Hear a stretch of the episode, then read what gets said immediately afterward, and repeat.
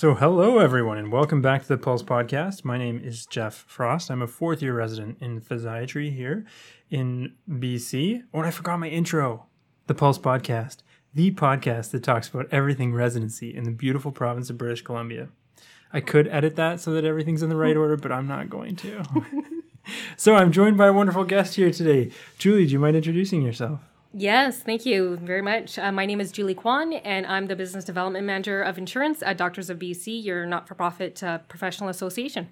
Awesome. Julie, thank you for being here. So, I do want to quickly differentiate that you are from Doctors of BC and I work for Resident Doctors of BC. So, there's always that differentiation. We are different organizations. Yes. Uh, so, we do have very similar names, but of course, Resident Doctors of BC is your employer association when you're in practice or as a resident, you can become a voluntary member of Doctors of BC. Uh, what we do is negotiate your fees and your benefits and um, provide insurance programs as practicing physicians as well as for students and residents. So we are different organizations. Mm-hmm. Yes. And when it, yeah, and so I guess to me the high level thing is we negotiate contracts for residents, you guys negotiate contracts for doctors. Pretty much, yes. Awesome. Okay, so as you can tell, Julie's here. She's a business manager, so that means we're going to talk about really fun things like finance. Okay. And today we are going to talk about disability insurance. Bum bum bum bum. Drum roll, please. So, if you've been a long time listener to the Pulse podcast, you know that we will have covered this before, but things have changed. Thanks to our recent negotiations, there's been a big change in the way that you, as a resident, get disability insurance. So, we wanted to update that information. Now, if you don't know the difference between disability insurance, critical illness insurance, house insurance, all that kind of stuff, please refer to episode 5E where we talk about those differences. Today, we're just going to be focusing on disability insurance. But, uh, Julie, I got to warn you, I don't know how many questions I get about this a week. I could probably yeah. do it on a weekly count. So, this is a big topic for residents. Everyone does care about it, and I think for a good reason. Uh, so, why don't we just start like, what is disability insurance? Break it down for me. What's the one sentence definition? Disability insurance is a program that would provide you a monthly benefit amount if you're unable to work due to accident, illness, or sickness. And sickness could include like mental health breakdown or, or stress or anxiety that prevents you from working. Awesome. Thank you. That's a great definition. Uh, I want to highlight something I've been I've been talking about for a while is that residents are in this incredibly unique financial position where we have a moderate to minimal income but a very very high debt load that very few people in society find themselves in because very few banks will give you a lot of debt if you don't have a high income to match that debt. Uh, and so for us, the idea of income replacement in the context of illness is a really big deal because if we find ourselves in a situation where we can't work, but we still have this massive debt, we're in kind of a financial quagmire. Um, I don't know if you'd agree. Completely. Yeah. So it, to me, it's always been important for me personally that I am well insured on this front because while we're insuring against or protecting ourselves against a, a, small probability event, so the chances of me being injured to the point where I can't work are, are probably objectively pretty small. If it were to happen, it would be financially catastrophic. So I like to make sure that I'm insured against it. For sure. You know, you're in one of the few professions where if you're not working, no money is coming in. Unlike, say, a dentist where they'll have hygienists to help earn money even if they're not at the office. If you're not working, you're not earning income. So that's really important. I would say, too, though, the number of physicians being disabled is relatively high. Again, because it encompasses so many newer illnesses uh, that are more widely accepted, like mental illness. Mm. Uh, and of course, the physician occupation is very stressful.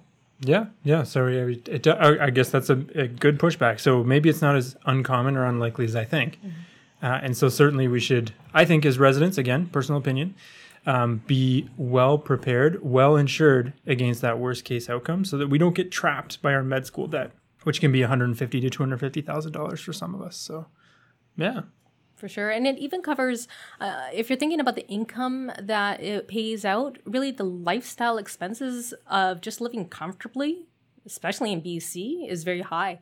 Yeah. So covering your the debt that you owe, even if you can't become a working physician, or paying for food, medical yeah. expenses. Yeah, yeah. Retirement. Yeah, we're definitely going to dig into that. Like, how much money do you, do you need? Because that's a big question. But let's just go over the basics. So you explained what disability insurance is, which is great. But then we often get these questions about how do I qualify? What does it cover? So why don't we start with how do I qualify? How would I end up needing to use disability insurance?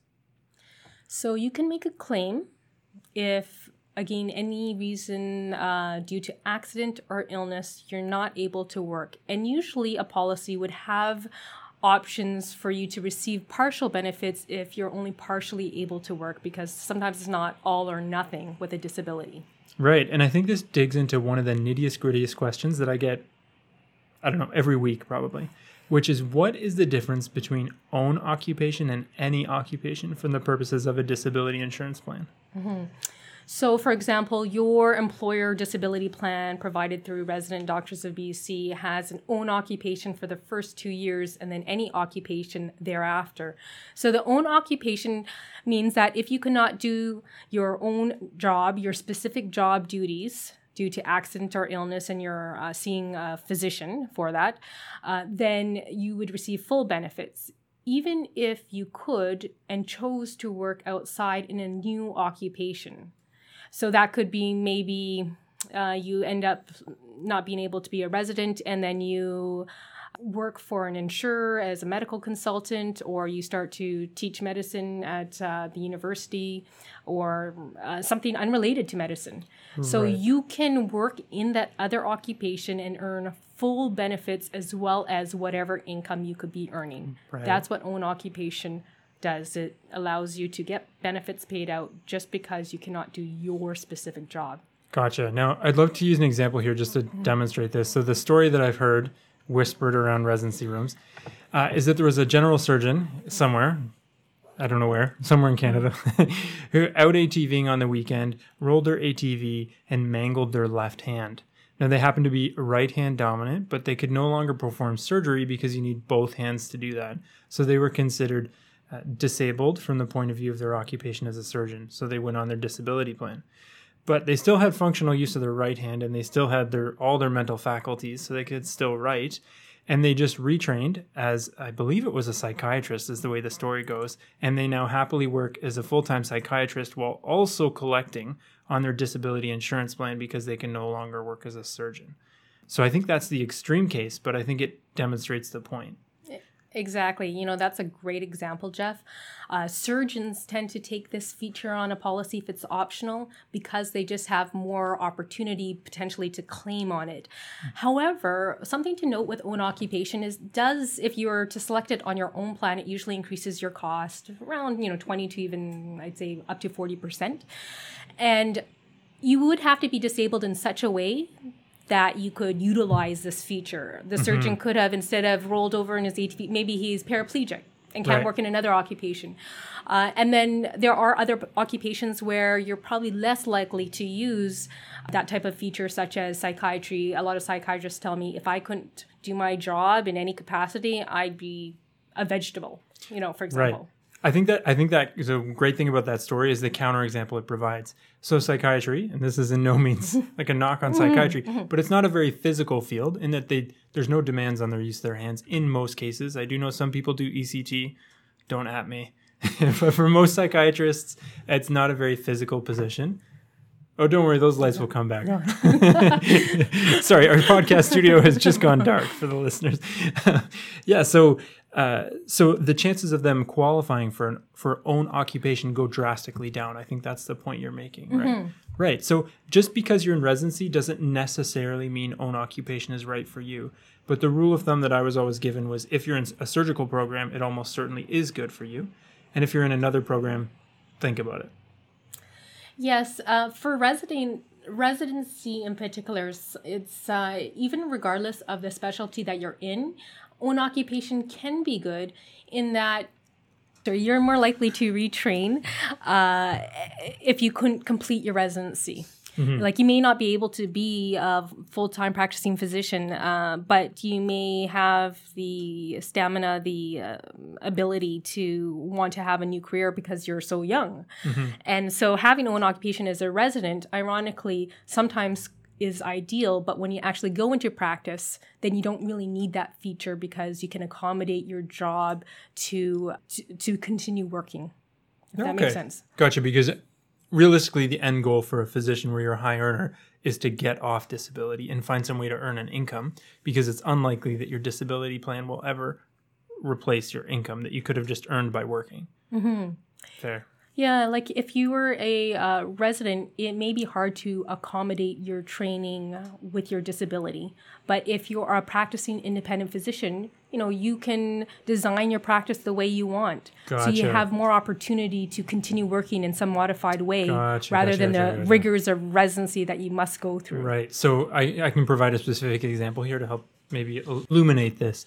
So I'm currently trying to get an EMG license, which is a specific kind of diagnostic test that physiatrists can do. And to do that, I certainly need to be able to use both of my hands. Uh, if I couldn't use both of my hands, I wouldn't be able to function in, in an EMG lab. But were I to graduate and get the certification and then lose one hand function, I can only lose one. I need, but say back to our story, I mangled my left hand in an ATV accident. I could then hire a technologist for sure to help me out on the understanding that they had to help accommodate my lost hand function and could probably get through the day. But as a resident, it certainly wouldn't be okay for me to only have one hand function. Correct. Correct. Gotcha. Okay. So, long story short, own occupation, it means that that very specific job, if I can't do it, I get to claim on my disability, I get an income replacement. Correct. And then what's this any occupation stuff that we hear about? Yes. So any occupation means that if you can claim if you could not do a job that you're recently trained and qualified to do. And it becomes very subjective um, based on the claims adjudicator and the insurer. And as a resident in particular, you're not a practicing physician yet. So even if you can't do the work of a practicing physician, the, the insurer may say, well, you could do something else uh, with your medical school training, such as teach somewhere or work in research. Work for big pharma, something like that. Exactly. yeah. And the job doesn't have to be available for to you. Uh, it doesn't have to actually exist in the area that you're living. It's just that you can technically do such a sort of job and therefore you are not eligible for claim anymore. So Oh. like for your resident doctor's employer plan, it has own occupation for the first two years and then any occupation thereafter.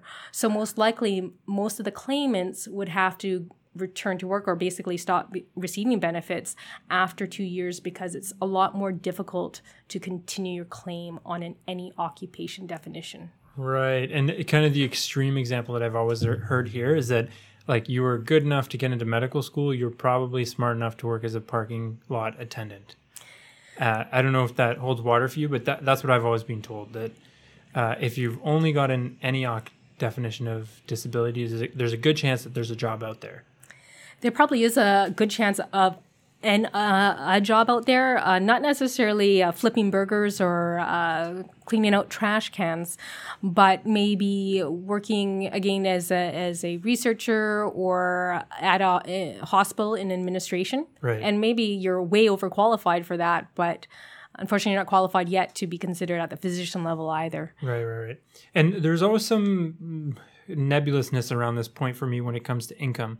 So the way I understood it is if they could find you a job, any job, that would provide you with an income greater than your disability payout, you were off disability. You had to take that job. If the disability payout was higher than the job that was available, you could still stay on disability. Is that understanding correct? It depends on the insurer. Usually, tr- uh, generally with insurers, they use the if you're reasonably trained and qualified, and they actually don't look at the income. They might look at the income like generally, um, but they're not going to say specifically if if this job because many different research jobs, for example, will pay different levels, so it's very hard for them to determine based on the income that you potentially could earn. And plus, who knows if you would actually get that job anyways. So they usually go by the trained and qualified to do and look at your credentials and say, let's look at job descriptions Gotcha. and you could qualify if you worked here and there. Again, you may still not be um, employed by those companies, but the insurer will say You could your, be. your yeah your resume matches what they're asking. if I put your resume into jobhunter.com, it would match you with this job. Mm-hmm, correct. Gotcha. Okay. So, high level takeaway from what I've gotten so far is disability insurance is a mechanism to replace replace my income when when or if I'm no longer able to work due to an injury or illness. If I have any occupation coverage, That means that if at any point after my initial diagnosis I can get back to some form of work, I will probably move off of disability. If I have own occupation coverage, at any point after my injury or disability, if I'm not able to return to the specific job I was doing beforehand, i.e., in my case, physiatry resident, uh, then I would continue to stay on disability, irrespective of what else I get up to. Maybe, maybe I'm good enough to join the circus and do that. That's fine. But if I can't get in, get back to being a physiatry resident, I still claim on my disability. Correct. There is, uh, that's a great summary, Jeff. And I should probably add here that there is a middle definition. Uh-oh. uh, and that middle definition is regular occupation throughout the duration of the policy. So the own occupation is sort of the elite definition where you could earn money elsewhere plus your benefits and actually be in a better financial position than before you were disabled. Uh, so lucky individual in a way. We don't want to encourage non-work here. uh, the other definition that's just a notch down, which is still a very good definition and can be the basis of uh, many physicians' policy, is regular occupation throughout the policy. And that means, uh, again, if you cannot do the major or substantial duties of your job, as long as you're not working in another job. The insurer will never push you, but if you decided to work in another job, the insurer will say, mm. fine, but we're going to reduce your benefits based on the new mm. income you're mm. earning. I call it the even Steven yeah, definition, yeah. right? It just puts you back to where you were before you were disabled. It's not a windfall, it's uh, sort of an, uh, a fair payment. So that is fine. And a lot of physicians take regular occupation throughout the duration of the policy. Right, but as residents, is that something we have available to us? Because I've never been offered that when I talk to insurance agents about disability insurance plans. It tends not to be pushed outside in the industry. Uh, be, there's several reasons. One is own occupation has higher premiums, right? Yeah, and yeah. so sometimes brokers like to uh, benefit from that. But also because yes, own occupation is sort of the top of the line, and and sometimes people equate to physicians as top of the line. However, regular occupation is still very uh, applicable to many people's situation. And so, Doctors of BC, in our old resident plan, we actually used to offer it. We offer it to practicing members. Mm. Uh, so people don't have to pay for a sort of this elite definition that they don't have a likelihood of claiming. Of using, yeah, yeah. Uh, so that's probably why you don't hear about it too much, and own okay. occupation is really pushed. Gotcha. There's also a lot of confusion with regular occupation and any occupation. Right. So that that's which are not the same. Correct. And so just to be clear, regular occupation, if I get any other job that and it wouldn't pay me as much as my physician job would, this rider would make up the difference. Uh, correct. So yeah, uh, so that, let's, let's see some numbers. It. Let's say I was going to make hundred thousand dollars as a physiatrist. I get a job at McDonald's instead, making thirty thousand dollars. But I have this regular occupation rider, so my insurance kicks in seventy thousand to make up the difference. So maybe we can put it this way as an example that your benefit amount is $10,000. Uh, so you chose a disability plan that would pay you $10,000 a month. Mm-hmm. And then you go out and decide to earn income and now earn $5,000. Right. So the insurer okay. would reduce your benefit to $5,000 but I'm also making five thousand. Exactly. So my net in is ten. Got it. Exactly. Perfect. So that's actually great because the next question I wanted to move on to was like how how does this work? What happens? Like if I go on disability, we've been through the any OC, ONOC, regular OC, I qualify, whatever. Then what happens? Like, do I get a check every month? What do I actually experience as a person? Yeah, that's a great question. So there's usually a wait period or also known as an elimination period. That's mm-hmm. quite uh, ominous sounding, but uh, a wait period where you have to be disabled before you can make the claim. Gotcha. So to be eligible for the claim. Gotcha. And then after that period, then yes, uh, you would have to send in the paperwork. Usually your doctor would have to help fill that out, complete mm-hmm. a portion. And then the claims adjudicator, the people at the insurance office would review that and determine if you're eligible for the claim and they would uh, pay you. Sounds like a nightmare. it, it, depending depending on the policy you created and then sure you chose, uh, it can be. But hopefully, most physicians have chosen the right type of plan for them, and then you would get a monthly amount. Sometimes it's taxable, sometimes it's non-taxable. So your employer plan with ResDocs is uh, taxable. Yep. Um, usually, the plans when you purchase them on your own voluntarily as a top up, then that would be non-taxable, and yep. that's usually usually paid automatically through your bank to your bank account. Gotcha. Okay, so once a month I'm getting a payment. Okay, and then I move on from there. That's it. That's the basics of insurance that I can think of. Is there anything else you want to cover for what is disability insurance? We didn't talk about how long you could claim Oh, the benefits for. That's great. That's yes, that does come up. So sorry, I've internalized it to age 65 because I think every plan I've ever seen offers that. But uh, yeah, break it down for me. How long do I stay on this for?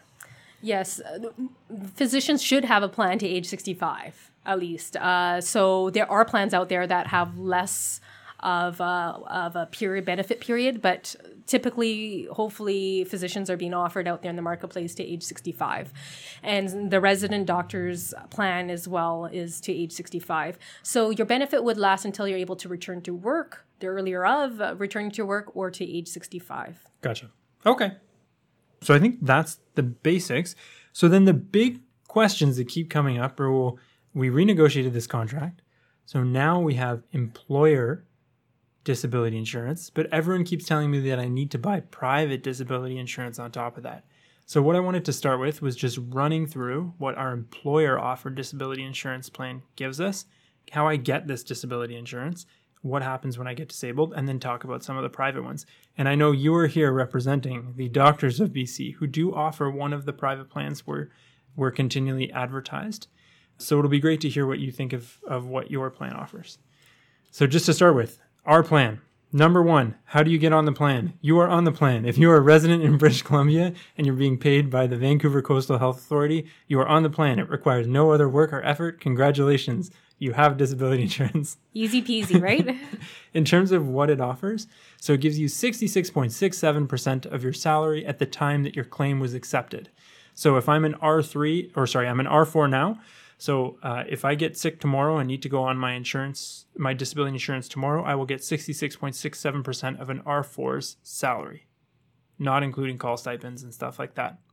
Importantly, you brought this up earlier, but our disability insurance plan from the employer is paid with pre tax money. So that means any benefit I get is taxed as income. If I go with a private plan, it's typically different, and we'll get to that when we talk about your plan. Again, I stay on this, the resident offered disability insurance plan until age 65.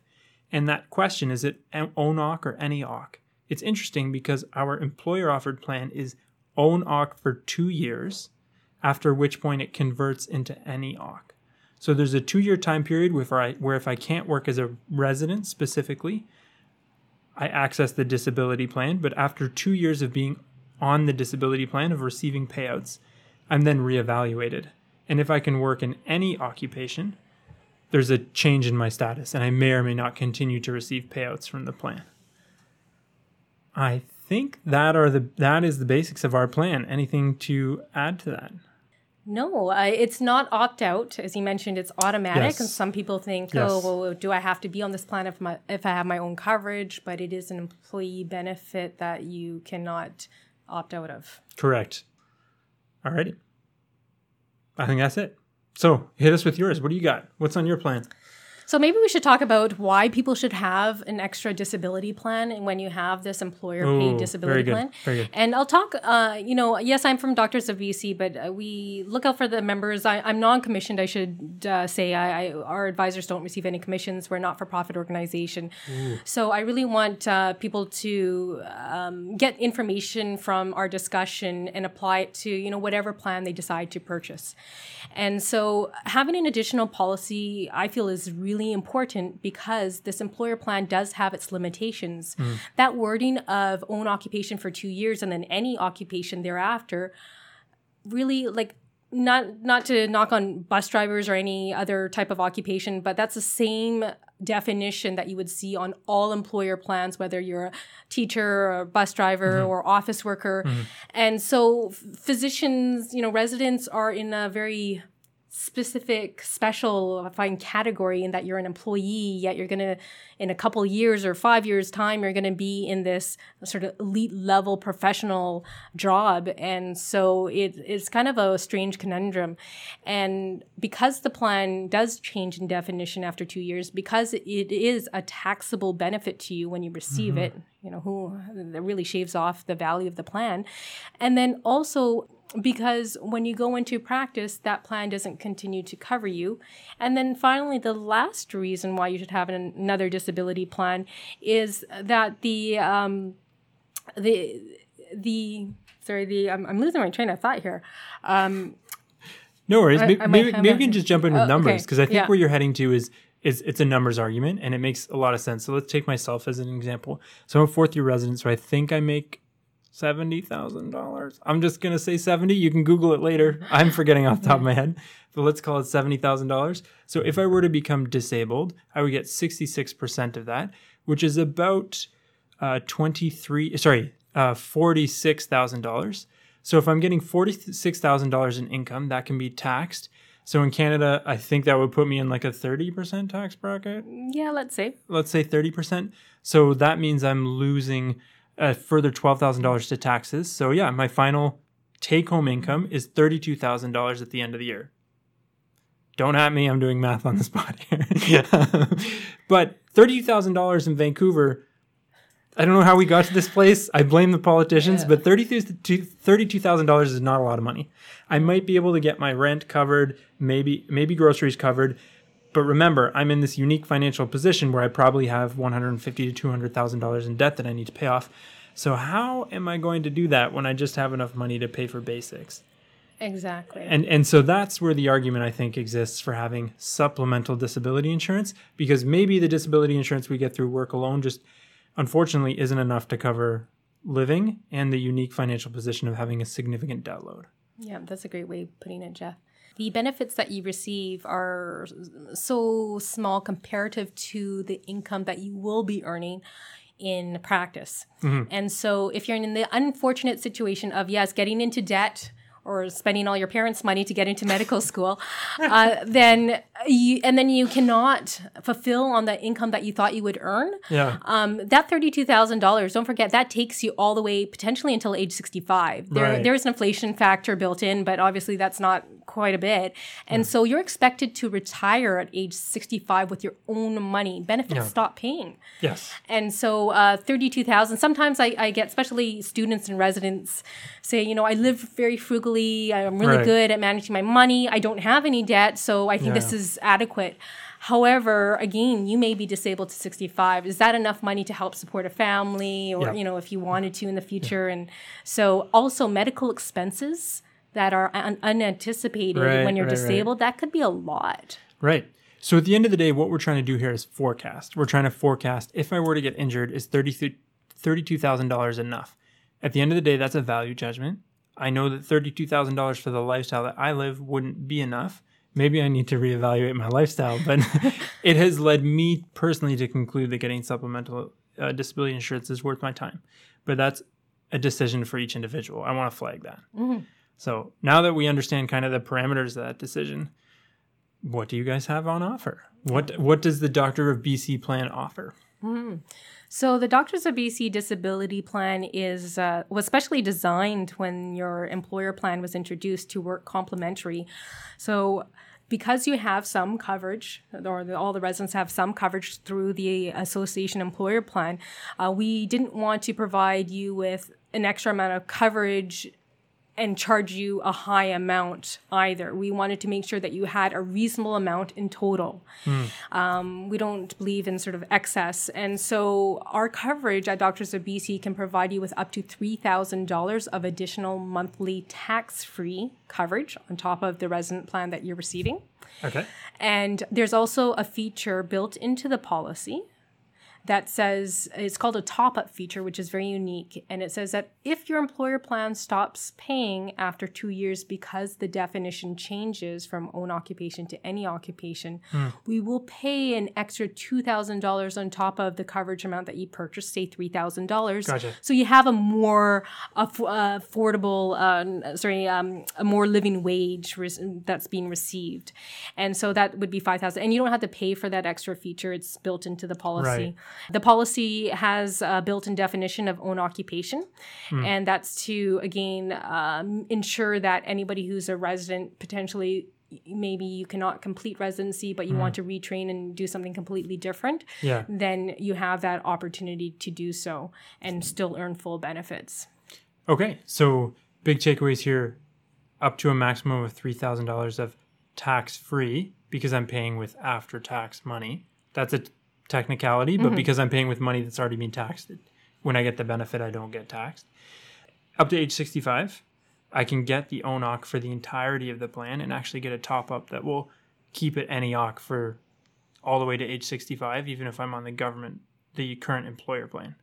Yes, the own occupation is built in. Yes. Awesome. That the, sounds really good. and the top up feature of 2000. Yes, I should So actually. it, it kind of perfectly matches with the employer disability insurance that we already have.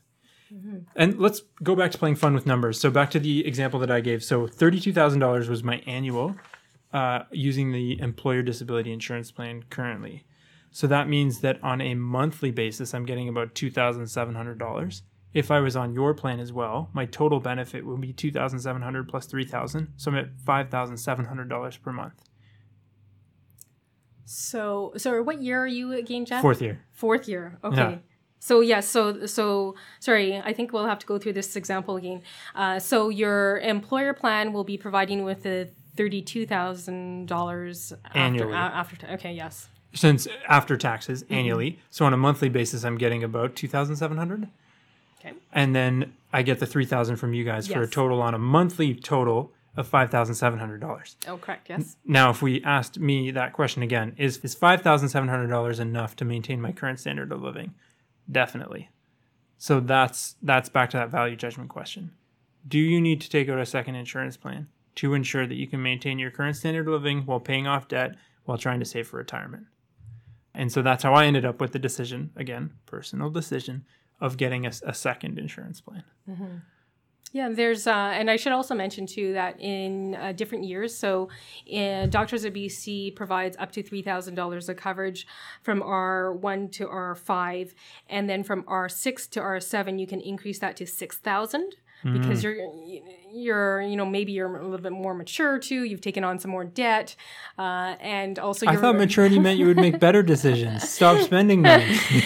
oh, those pesky family and home, right? And then, um, and fellowship, you can get yeah. up to $7,500 because you're closer to practice as well in, in those Gotcha. later years and just trying to keep up with your income and your potential to earn and being closer to that time Gotcha, frame. gotcha. Okay, that's very interesting. So there are actually different levels of insurance even within your plan.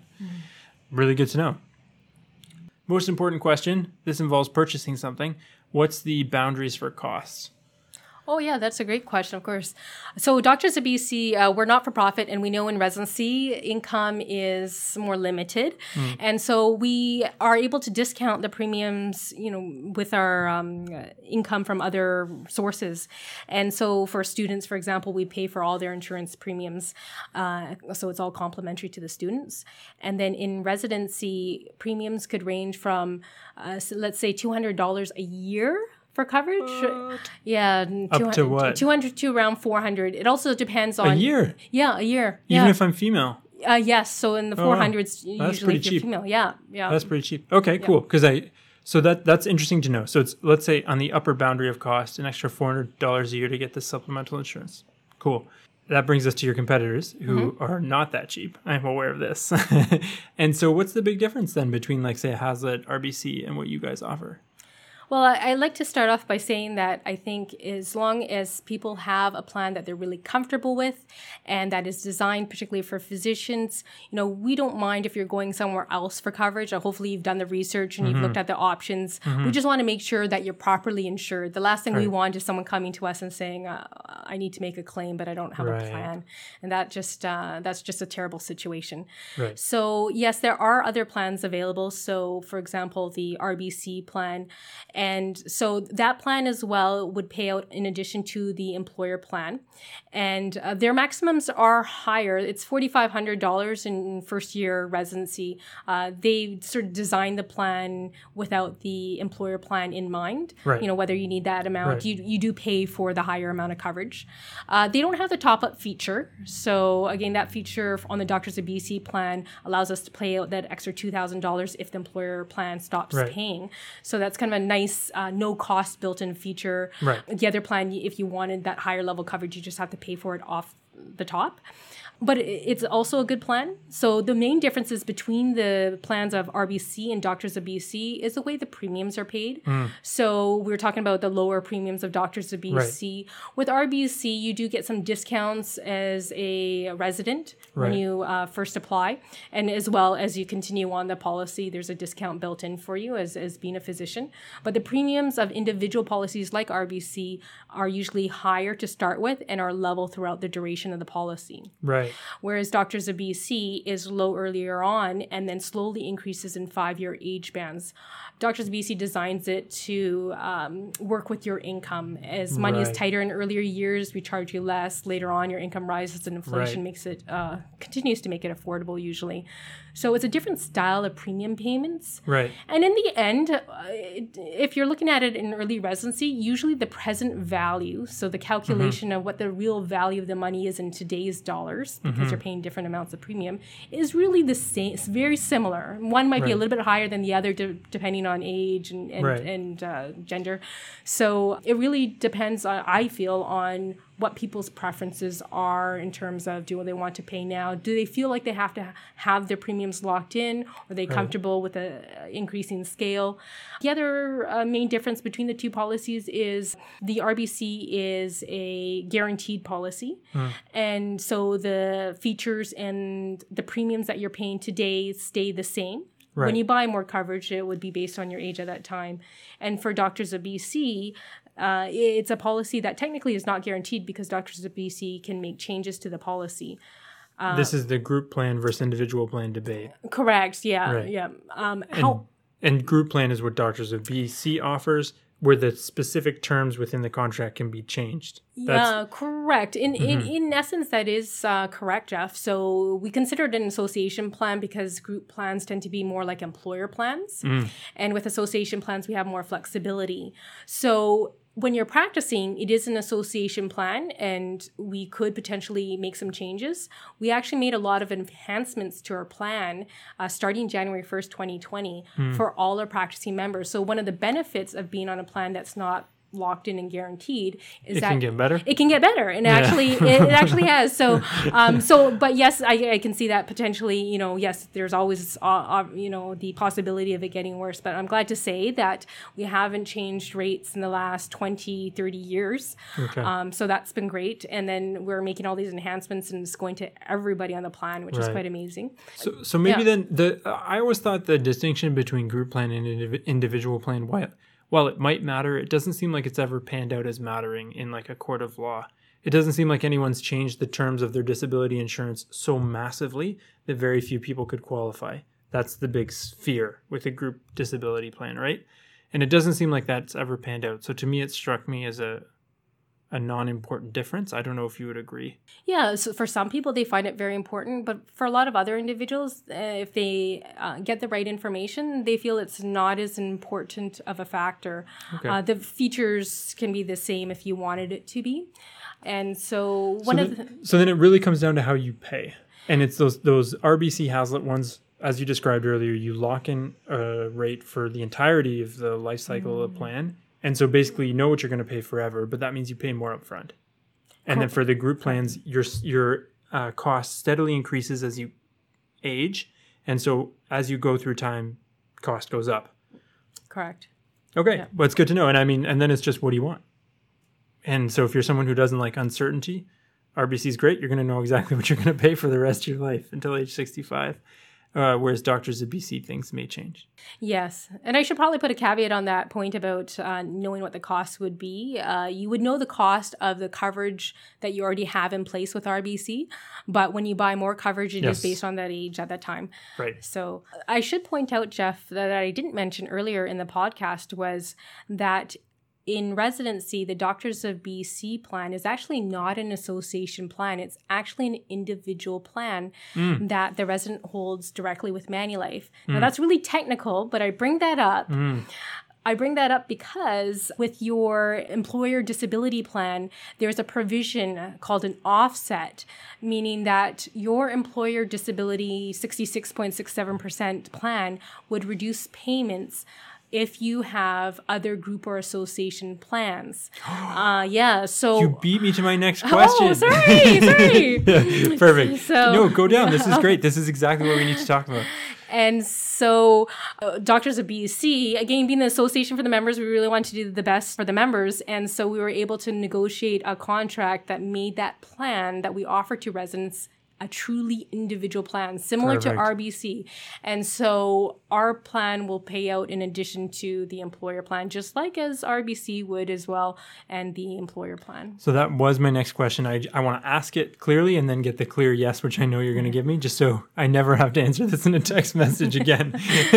so I get my disability insurance for being a resident, and then I'm going to buy extra disability insurance.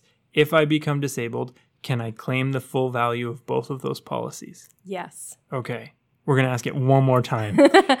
if I get disabled as a resident and I claim through my employer disability and I also have supplemental private disability, can I claim, claim both for their full value? Yes, correct. Boom. Yes. I will never answer that text message again. All right. And sh- should I should I add one more thing for people coming out of medical school from a different province and has a different association plan like the OMA or AMA Right. or Very S- interesting. Yeah. SMA? So, unfortunately, with your employer plan and how it was negotiated, it does say that it would reduce payments based on other group or association plans. Mm. So, unfortunately, if you do have that other coverage, I'm not saying to cancel that other coverage. There could be very good value in keeping it. You should speak to your medical association insurance rep from where you purchased it and let them know you're Right. coming to BC or talk to doctors of BC about it. so that is a very interesting corner case. And I'll say I did fall into that because I did my medical school in Ontario and they do have an OMA plan, which is an association plan. So that that's interesting to know. So if you fall into that gray zone, look into it a little further. You may have double coverage with no clear benefit. Correct. In in the short term, I should say, yeah, while you're resident. But when you yeah, when you become staff, different story. Okay. So now that we've settled that, I think the next big question I wanted to go down with you is there is this big hubbub about changes coming in January 2020 with your specific insurance product, which is one of the reasons we wanted to have you on before January 2020. So, first of all, can you just sketch out what those changes are and why the timeline matters? Yes. So, yes, January 15th, 2020. So, previously, we always allowed residents to get onto our resident disability plan at any time, even like the last day before practice. And so, the long story short, we have a time restriction for people to get onto the policy. So, and so that uh, deadline is January 15th for everybody who's currently a resident. We're letting them get on the plan, no questions asked. There is a regular pre existing limitation period of 12 months, meaning that you can't make a claim for an existing condition in the next 12 months of being insured, but anytime after that, you can make a claim for that condition. And so, any new resident coming to BC would have 90 days to get onto the plan without proof of good health. Again, no medical questions asked, but a limited time period now. Okay, that's really good to know. So if this is something that you think will matter for you and you like the plan that Julie you sketched out earlier, the Doctors of BC plan, then you do have a very limited time to act. 15th of January 2020. So that's in like less than 30 days. So make an appointment. Yeah, speak to one of our uh, licensed non-commissioned advisors. They'll give you some advice. I expect that'll be very busy volume in Yeah. early January. However, you can always just send in a form as well, just to get Right. it in and talk to someone afterwards.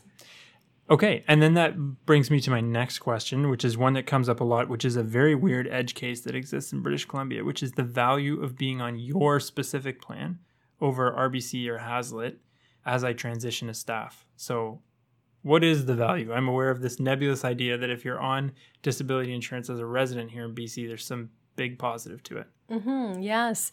So if you're practicing immediately after an either fellowship or residency, and that you know we allow time for travels and things like that. But if you're going to pretty much practice in BC, then you can get onto the government disability plan. So BC has a unique government paid disability plan that provides you with up to $6,100 of disability coverage per month, tax free to you. So that's a really good plan because not only does it provide you with the $6,100 coverage that you don't necessarily then have to pay out of pocket for in terms of premiums, but also that it starts on the first day of hospitalization or the 15th day of disability. whereas your own regular disability plan usually starts on the 90th day of disability. That's one thing we didn't talk about was the exclusion time. 90 days. I believe the employer one is actually 5 months. 90 days for the private plans. Employer plan is 150 days. Yeah, the 5 months because you have short-term disability paid for for 5 months. Exactly. So the the in in essence we have coverage from day 0, but they are two different mechanisms to provide that coverage. Mm-hmm. we And- glossed over that. I hope no one's too. I hope no one no one gets too caught up about that. Basically, let me. Okay, sorry. I'm I'm sorry, audience, but we're just gonna have to break into that very quickly. So most disability insurance plans say that you can't get on it the moment you get ill. The majority of plans say there's a 90 day time period between when you get ill until when disability insurance kicks in. So basically, 90 days where you have no coverage.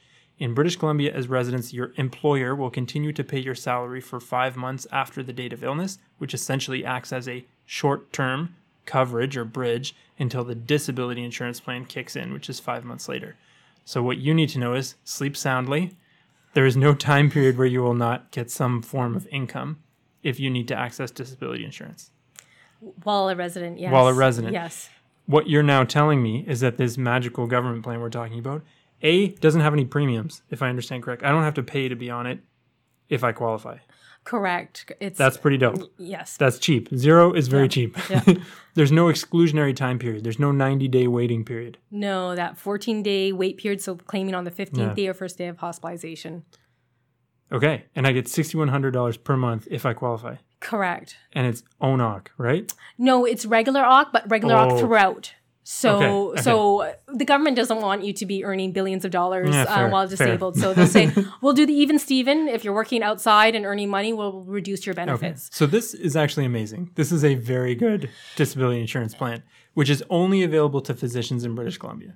Earning MSP billings. So you could be in, B, say, Alberta, as long as you're earning MSP billings, and that could be sessional fee Mm-hmm. for service uh, or service or uh, service contract, sessional service contract, and fee for service. So, So, pretty much some anybody. way of generating yeah. income in British Columbia can qualify for this. And if I'm a resident and I'm on one of your, and by your I mean Doctors of British Columbia, disability plans before the end of residency, I transition to this super awesome unicorn plan that the government offers without any medical. Correct? Correct. So a couple of things too that I should point out, Jeff, is that the physician's disability plan, you don't pay any of the premiums, but because the government is paying your premiums, you do report the premiums they the premiums they paid on your behalf as a taxable benefit. So it's it's a small amount of tax. Yeah. Exactly. That's the way I feel about it. It's a small amount of tax for a plan For a that benefit. you can't even get you can't even purchase that type of Yeah. plan because of the quick payout. And it does last until age 65. Right. So it is uh, truly a great plan. It's probably Yeah. worth sixty thousand dollars over your career span that the government's paying. Yeah. Uh, so if you are on the resident disability plan for at least two thousand dollars of coverage, at least twelve months prior to practice. Mm-hmm. Then you can get onto the government disability. It's not the same plan. You usually should have two plans in addition to the government Right. disability because it's just not enough for most people's income Yeah. um, but you can apply for the government disability without proof of health and that's pretty amazing because Mm-hmm. we have so, by the time you come out of residency there's so many things you know you don't even think about it like We get old. you get old. Suddenly you have hypothyroidism, and now it's an excluded condition. com- completely like Yeah. back pain for standing on a, uh, during a 16 hour shift Yeah. and reporting that to your gp uh, Yeah. and complaining about it that actually creates you know potential exclusion so you know something so minor like that or you know taking up hobbies and deciding to go Right. backcountry skiing and, and such that could be exclusions on a policy Right. So I think the takeaway, if you've got lost in the mumbo jumbo, is A, we sound more excited. Why do we sound more excited? Because this government plan is really good, but the only way to get on it easily without any exclusions is to be on the Doctors of BC insurance plan as a resident. It doesn't work if you're on RBC, it doesn't work if you're on Hazlitt, and it doesn't work if you're on the employer offered plan. correct Okay. There's huge value to getting onto the Doctors of BC insurance plan if you project to work in the province of British Columbia as a staff. correct Okay. That's our that's our high level takeaway. Yes, exactly. Yeah. Yeah. And a lot of people don't know if they're going to be leaving BC. And fair It's- enough. Who yeah. who knows where you're going to be Yeah. or if you're going to do a fellowship somewhere else. And so So that that was actually my next question and maybe I'm giving away my personal plans too much here, but I'm a resident in British Columbia. I'm fairly certain I'll be doing a fellowship in another province. So would this then not be helpful for me? Not necessarily. So the Doctors of BC plan can cover you. The the problem with the sort of the name of Doctors of BC is a lot of people think it's just BC. Right. However, we cover physicians who are practicing in Dubai, Vietnam, yeah, wherever. Yeah. And so you just have to pay a non-resident membership fee, which is currently fifty dollars a year, uh, so quite minor compared to the, your premiums. And so you could continue on the plan. It would cover you in fellowship, and the good news is that you get it still at the residency rates, at really low rates, like two hundred bucks or whatever. Yeah, yeah, exactly. And then so if you do return to BC, you can continue on the plan and get the government disability without the medical. Correct, without the medical because you've had it twelve months prior to practice, at least. So there's still value even if you think you're going to do a fellowship elsewhere, so long as the eventual plan is to come back to British Columbia. Correct. Uh, you do have to end up coming back to BC to practice right after your last fellowship. Yeah. Uh, to qualify without the proof of good health so you don't have to make your decision now in terms of you want to keep your doors open gotcha. no matter where your career brings you. And then of course if you settle somewhere else i know i think you're from ontario yep. right? Why would i move there? So if there's another province that you're looking uh, forward to going to uh, you, again you know this situation is you could continue your doctors of bc disability as a practicing physician for your lifetime. Right but i just wouldn't get the value of the provincial plan but that's a different correct. different issue. Gotcha. Correct. Okay. So whenever we have this conversation, I always hope we've brought clarity to the issue, and I always worry that we haven't. So, are, are, there any important questions we haven't asked that you would like to touch on? Because I've run through everything that I thought was important to chat about. Yeah, you know, if I were to summarize, Jeff, I would say that really people should have another plan. And again, yes. Uh, make sure that you have it with an organization uh, that really focuses on physicians. Sometimes people go to their cousin who just became a licensed advisor, and right. you can tell when I see that policy, I know they've been dealing with someone who's not experienced. And, uh, you know, get a couple of opinions. Uh, you know, don't feel pressured ever to go to any one carrier yeah. or, or feel uh, threatened or scared. Sometimes mm-hmm. with insurance, people are sort of scared into doing something. Right. And just do something that you know would um, make you most comfortable and would protect you well. And think about the future. So, not just today, but what can protect you throughout your long term career. Gotcha. That's great advice.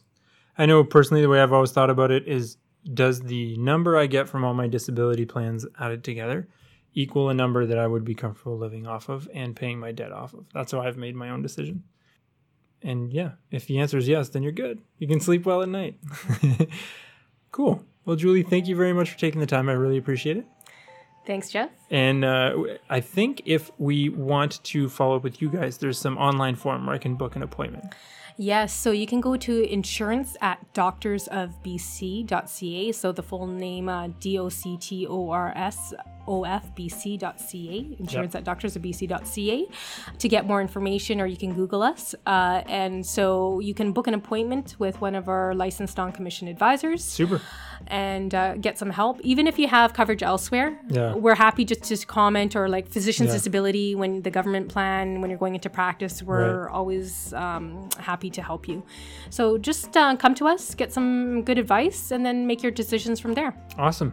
Yeah, and uh, I guess I should have said this at the start, but this is not a paid advertisement. We did not get yeah. any money for this. Unfortunately, that would have been nice. uh, the big thing I wanted to highlight for residents listening was that time thing. The 15th of January is a big deal if we want to get on your plan so that we can eventually get on the government plan if we plan to practice in the province. Okay. So, thank you very much for taking the time. And uh, yeah, thanks we'll for having me here. Thank you.